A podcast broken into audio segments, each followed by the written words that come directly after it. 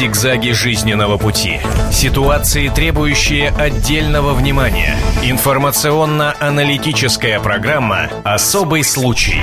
Добрый день. А, вы смотрите программу «Особый случай». Меня зовут Дмитрий Смирнов. Я корреспондент отдела политики газеты «Комсомольская правда».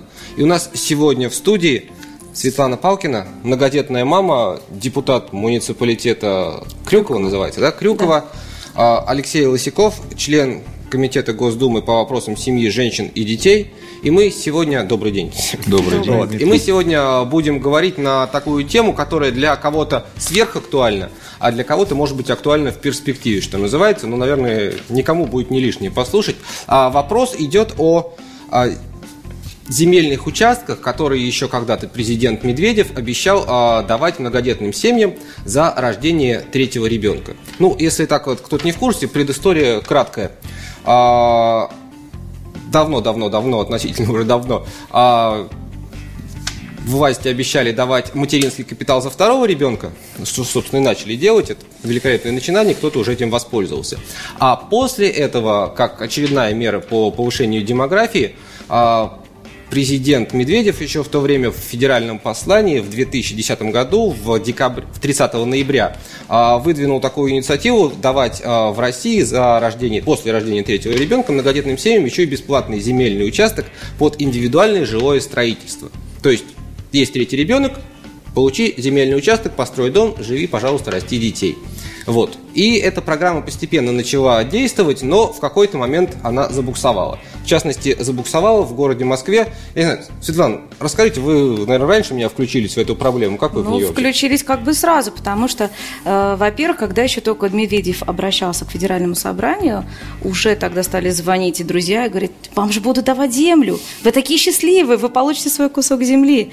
Э, после этого сразу побежали в префектуры, свои местные в управу, узнавать, где же все-таки ставят угу. на очередь. Ну, все, я так понимаю, все многодетные тогда да, абсолютно, да, абсолютно. Причем, говорю, прям сразу с первых же дней, как только вышел у нас федеральный закон, это был июнь месяц, то есть он был официально все опубликован. Это был июнь месяц да, 2011 вот года. Да, через полгода, соответственно, обращение Медведева обрело статус да. закона. 138 федеральный закон были внесены в поправки в Земельный кодекс Российской Федерации в статью 28, пункт 2, по-моему, если мне не изменяет Чувствуете, память. как от зубов отскакивает, да, вот эти цифры?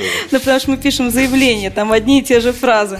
Вот, и, к сожалению, нам ответили из префектур, из аппарата префектуры о том, что э, на данный момент закон города Москвы как субъекта федерации не принят. А на него как раз и ссылается федеральный закон 138. Ну да, чтобы еще раз пояснить, а, вот федеральный закон это само по себе хорошо, вот, это очень важно, я говорю при Алексее, человек, который принимает законы на всю страну. А, но после этого федеральный закон, он должен быть дополнен региональным законом. Ну, то есть каждый субъект Федерации Российской должен принять свой закон, где объяснить, то земля вот здесь, вот получать ее будут те-то в таких-то, на таких-то условиях, в такие-то сроки. То есть это такая конкретизация, привязка к местности. Вот. Постепенно, как бы плавно все субъекты Федерации э, этот закон приняли. Там где-то смучились, где-то там искали какие-то варианты, но в конце концов все приняли и даже где-то вот а, в землю выдают. Но а, все, кроме кого? Кроме какого субъекта федерации? Москва. Правильно, кроме города Москвы. А почему? Земли нет. Земли в городе Москве нет, да, это как бы печально само по себе. Но до этого же давали земельные участки садовые, да? Да, да. Была одна большая очередь, она в принципе и сейчас существует. А, очередь, которую ставили всех льготников, вот которые только существуют. Там кто там сидит? Ветераны Великой Отечественной войны, э, инвалиды, если есть в семье. То есть всех ставили в эту льготную очередь.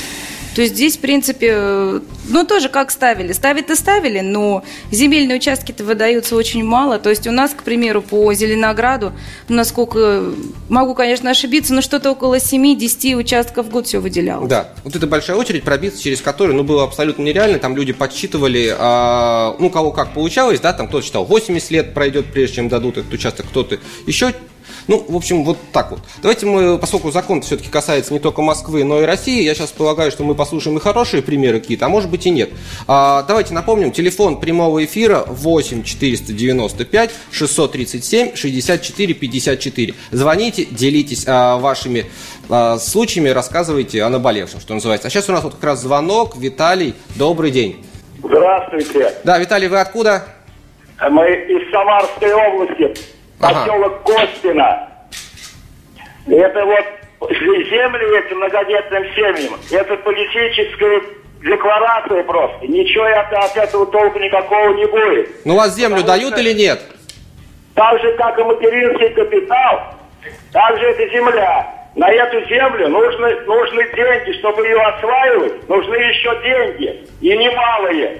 Это все политическая, политическая авантюра все это. Понятно.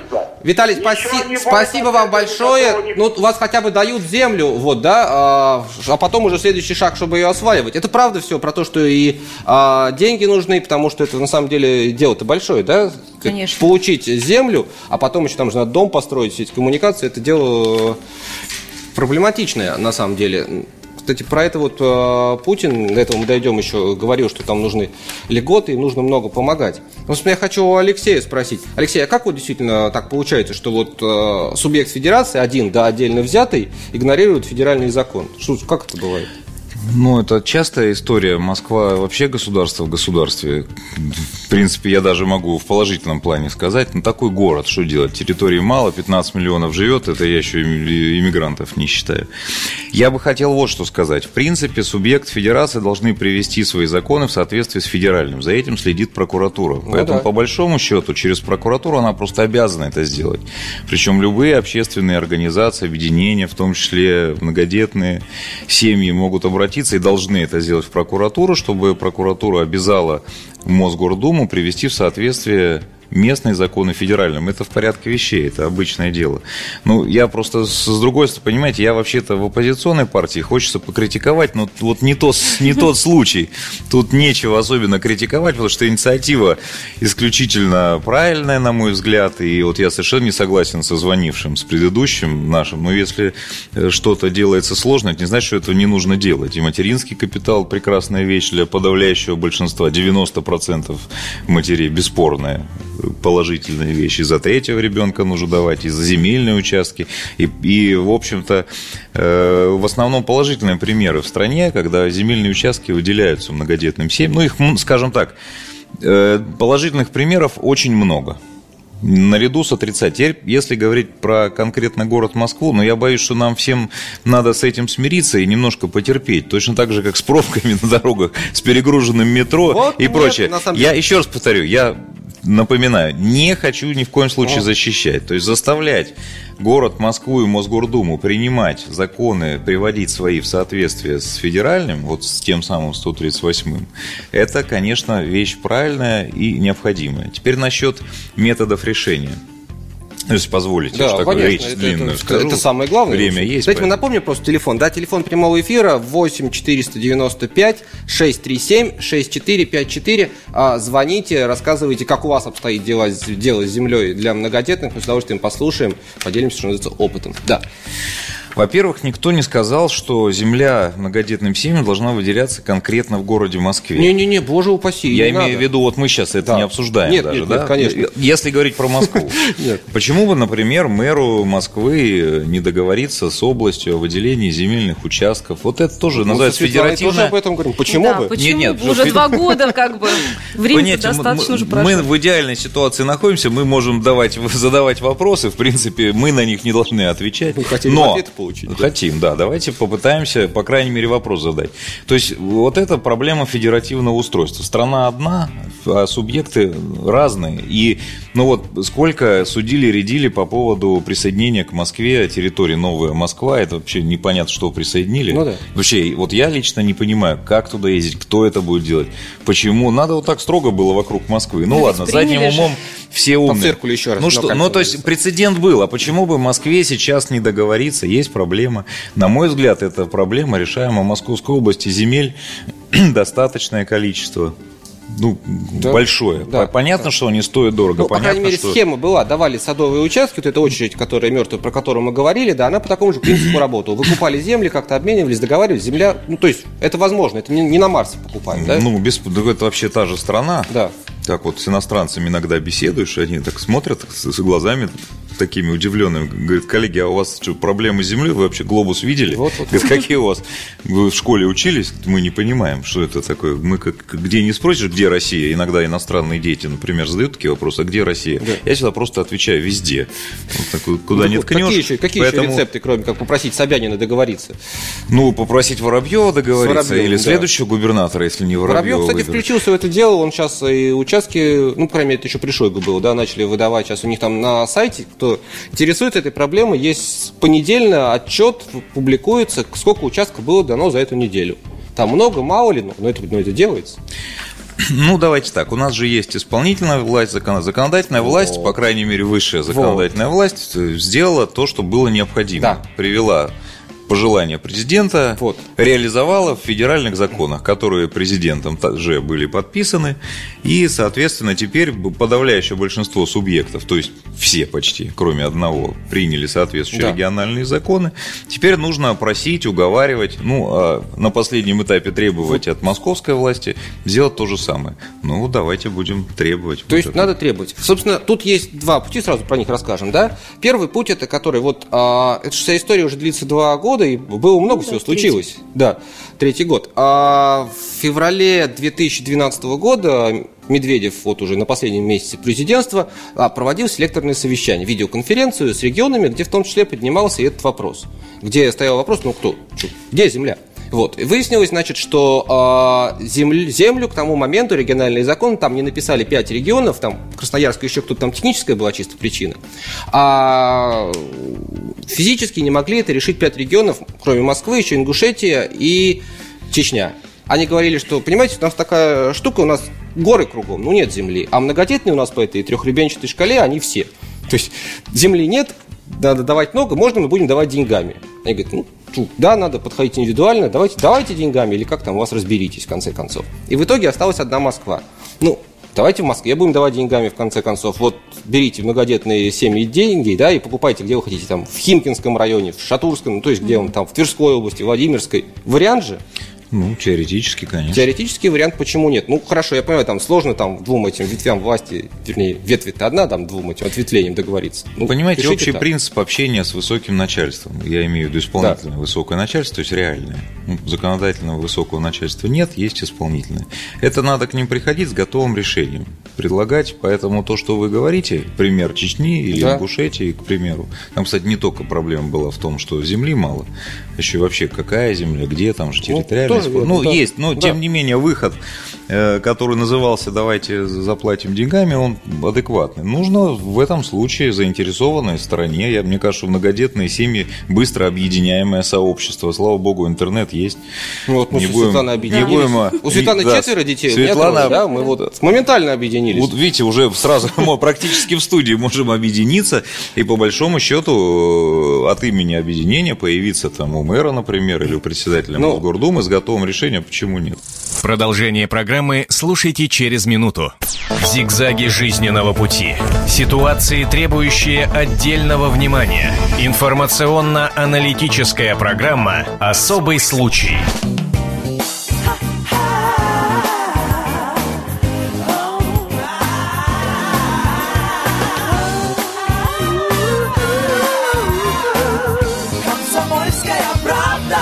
Зигзаги жизненного пути. Ситуации, требующие отдельного внимания. Информационно-аналитическая программа «Особый случай». Меня зовут Дмитрий Смирнов, я корреспондент отдела политики газеты «Комсомольская правда». И у нас сегодня в студии Светлана Палкина, многодетная мама, депутат муниципалитета Крюкова, Алексей Лысяков, член Комитета Госдумы по вопросам семьи, женщин и детей. Про прокуратуру. Светлана, расскажите нам про прокуратуру.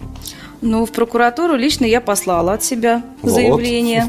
Ответ мне еще пока не пришел, но должен прям прийти, я так думаю, на днях. Надеюсь, что все-таки он дойдет. Вот. Но другие наши многодетные сайты, они уже посылали такие письма, где просили, значит, выступить в защиту многодетных от неопределенного круга лиц, я так понимаю, в защиту их интересов, и выступить в суде уже, потому что э, время идет, дети растут, ничего не делается, с мертвой точки не двигается. Вот. То есть прокуратура тоже как-то пока говорит, я тоже не знаю, что делать. Нет, ну тоже в прокуратуре своя процедура есть, они их должны проверить. Это все-таки бюрократическая машина. Я просто давайте, я, я иногда хожу в эфиры, в том числе и прямые, и, в принципе, стараюсь в каждом случае что-то конкретное проделать, вот. сделать. Поэтому давайте мы, может быть, такую вещь сделаем. Попросим какое-нибудь общественное объединение, которое Светлана, например, организует. Вы отправляйте мне запрос на этот счет. Я от имени комитета, например, нашего целого могу попробовать. Дело в том, что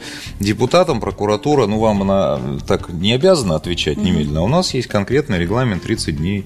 Они обязаны ответить, причем мотивированно, не просто так. Я на чайку отправляю, то есть на генпрокурор. Вот мы еще одного сторонника сейчас заполучили. То есть, условно говоря, ну, э, причем я могу не, не я лично, я действительно поставлю на комитет это дело, скажу, что есть такая проблема. Давайте попробуем обратиться, и прокуратура обязана ответить. Вы понимаете? Так она и нам ведь тоже обязана ответить, как физическим лицам. Ну, там есть, во-первых, другой уровень должен отвечать. Во-вторых, он может ответить что-нибудь типа отписки все равны абсолютно. Ну, теоретически да, но вы понимаете, силу, Нет, силу вот бумажки... Давайте. Силу бумажки ее не надо недооценивать. Это и прокуратура бюрократическая вещь, и Собянин точно такой же бюрократ. Да. И это, в общем-то, нормально. Так, Алексей, мы до этого договорились. Идем дальше а, к нашим многодетным семьям, к нашим многим детям. А, собственно говоря, не рекламирую сайт, но если кому-то интересно, да, про объединение, кстати, многодетных семей, есть а, форум многодеток.ру, а, и там вот а, отдельная ветка получения участка в Москве. Ну, там по регионам деление и по Москве тоже. Вот, получение участка в Москве, и там вот уже, наверное, наверное, я не знаю, Свет, сколько, уже, наверное, год, как идет такое развлечение, люди публикуют те ответы, которые к ним приходят из разных да, из инстанций, да? Это же такое действительно э, развлечение. А мне пришло вот это, посмотрите, какая штука. Причем одинаковые, одинаковые нам приходят, что самое том, интересное. А почему? А потому что не знают, что ответить власти никакого уровня. Собственно, вот эту цепочку, когда вот мы готовили этот материал, а, который должен выйти в «Комсомольской правде» в ближайшие дни, а, прошли, я прошел всю эту цепочку, и одна из, собственно, последняя инстанция, которая дала какой-то ответ, это была, собственно, Мосгордума, которая должна принять вот этот региональный закон. Да? Глава социального комитета Михаил Антонцев сказал, что мы за. Депутаты полностью поддерживают инициативу. Но а, ответ на вопрос, а как это будет обеспечиваться и из каких, в общем-то, выделяться, из каких а, фондов, должна дать исполнительная власть. Мы, сказал Антонцев, неоднократно спрашивали исполнительную власть, а как? Они ответы пока нам не дают. При этом пока длится сколько? Третий год. Да? Вот, мы направили вопрос, а, соответственно, в правительство Москвы, но вот ответа пока еще не получили. Будем надеяться, что получим, да? Вот что делать? Ну, тут можно да, пофилософствовать конечно. немного. Ничего страшного. А что еще остается? Мы два с половиной года сидим и философствуем. Ну, говорят, что это обычно вот три года ждут. Философские, философская проблема взаимоотношений между законодательной властью и исполнительной. Вообще-то законодательная власть может сделать все. Просто все ну, любую вещь может сделать. Угу. Но не делать. Но у нас особенность страны такая. Законодатели находятся в подчиненном. Это удивительная вещь, но это так. Мы находимся в подчиненном положении к исполнительной. И пока исполнительная инициативу не проявит, то по большому счету на депутатские инициативы, я говорю даже про Госдуму России, не то, что там про, Госдуму, про э, городскую думу Москвы, то же самое. Депутатские инициативы рассматриваются во вторую, в третью очередь.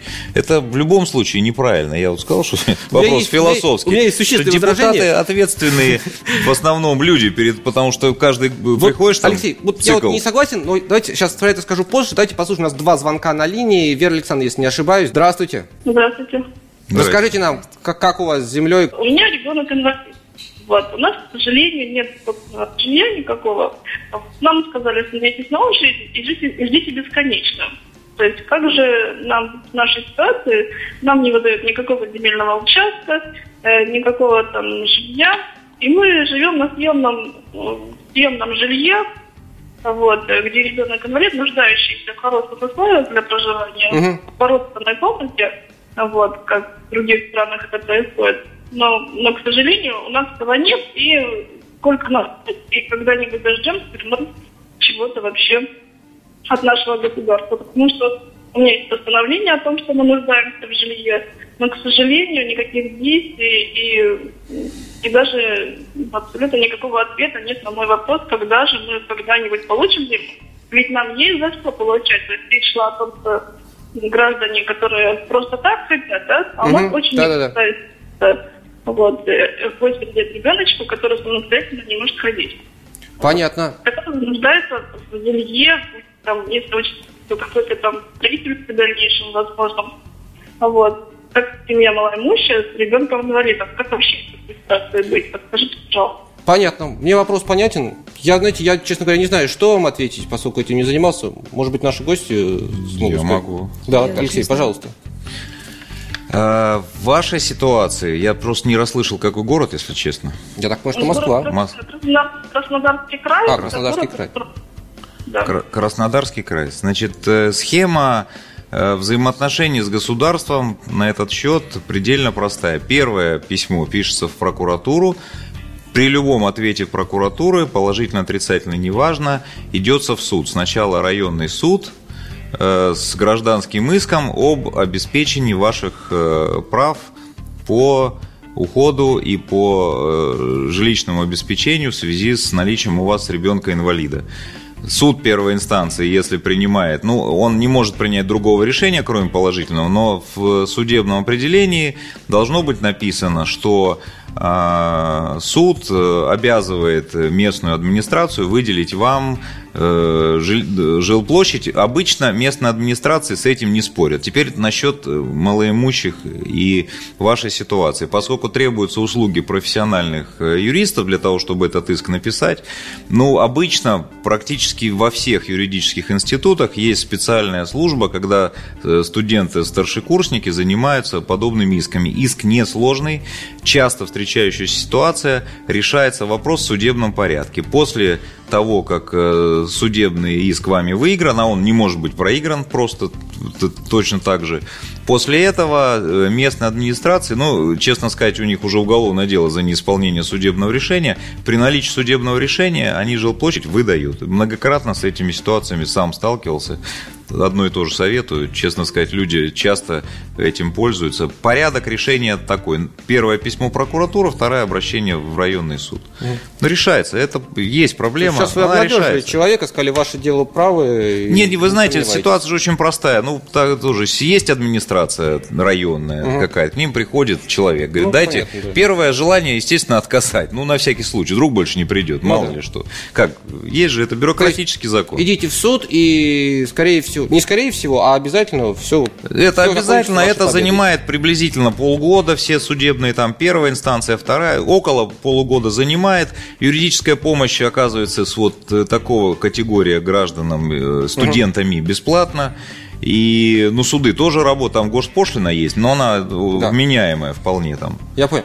Алексей, вот знаете, э, в современном мире есть масса способов получить нужную какую-то информацию интересующую, да? Но вот способ позвонить в комсомольскую правду и получить ответ на свой вопрос мне, честно говоря, нравится. У нас еще несколько звонков. Э, Людмила, Здравствуйте. Я с Астрахани. Мгм. Вот, в 93 году после землетрясения я была командирована в Армению. Вот, после этого меня направили в Австралийск на работу. И вот с 93 по 2011 год я прожила там. Э, В то время не было ни регистрации, никого, ничего. Но это было, были регистрации случайные такие. И почему? Через суд, главное. Вот.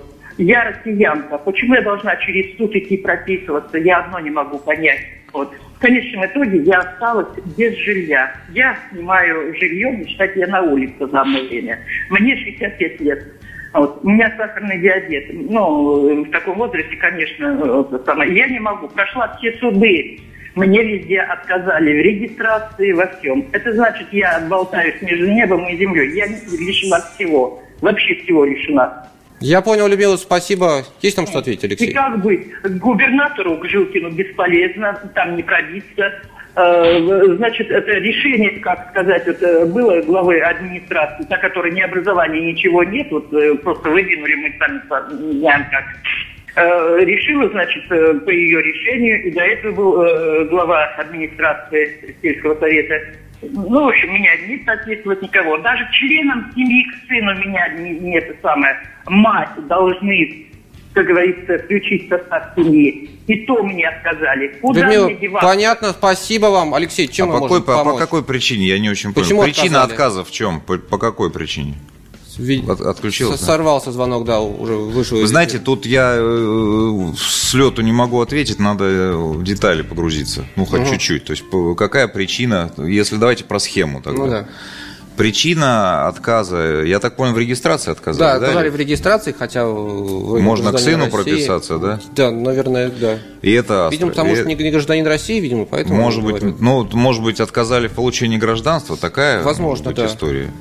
Ну, вы знаете, нам придется, мы, к сожалению, не договорились с вами, э, придется фантазировать. Но вот представим себе, что вам отказали в получении гражданства, обязательно, ну, мне, чтобы ответить, нужно понять, а э, какова причина отказа. Вообще их э, не так много, этих причин отказа. Я так понимаю, что вы русская, этническая, ну, Ну да. прекрасно говорите. И вообще-то эти у вас, как я опять же понял, сын гражданин России, я, честно сказать, не понимаю причины отказа, а также не понимаю фразы, не очень понял фразу «отказали все суды». Ну, должно быть основание. Суд – это некая инстанция, давайте ну, опять философию. Суд – это некая инстанция, которая для того, чтобы принять решение, его подробно на бумаге описывает. И на бумаге должны быть какие-то основания.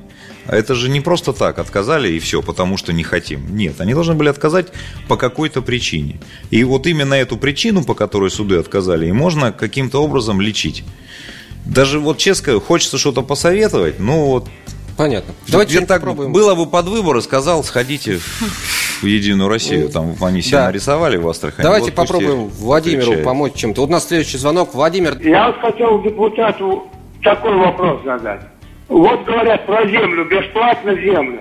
Кто же бесплатно землю даст? Вот депутата спросите. Если ее продают, кто же ее бесплатно даст? Дают землю, Понятно. почему? Зря вы. Землю дают бесплатно. Это есть закон федеральный, по которому местные власти многодетным семьям выдают землю бесплатно. Просто я должен уточнить, слово бесплатно, оно тут немножко натянутое, потому что бесплатно дают саму землю, а забор вокруг этой земли нужно Ну Уже надо оставить самой многодетной семье. Но, честно сказать, спасибо, что землю бесплатно, и уже неплохо. Ну да. Уже Там в Чечне деньги, да. то есть любые формы поддержки Давайте многодетных семей вообще нуждающихся категорий граждан, это хорошая, правильная вещь, которую мы всячески всегда поддерживаем. А то, что землю продают, ну, это тоже проблема. Местные власти хотят часто землю продать каким-то покупателям, чем бесплатно ее раздавать. Ну, мы, собственно, это и Кстати сказать, обсуждаем. земля, которую многодетным семьям дают, ее не продашь. Она оформляется э, в аренду на, там, на 10 лет, и только когда ты построишь дом, ты можешь уже ее получить в собственность. В заключение, да, хочется что сказать. Есть такая, была такая рубрика в «Комсомольской правде» в, ну, какое-то время назад, еще в советские годы, да, она была полушутливая такая, где комсомолка, там победа, что называется. Вот мне хочется верить, что через какое-то время мы опубликуем материал о многодетных семьях и земельных участках вот под этой рубрикой. Спасибо вам. Спасибо. Спасибо. Вам спасибо. Зигзаги жизненного пути. Ситуации, требующие отдельного внимания. Информационно-аналитическая программа «Особый случай».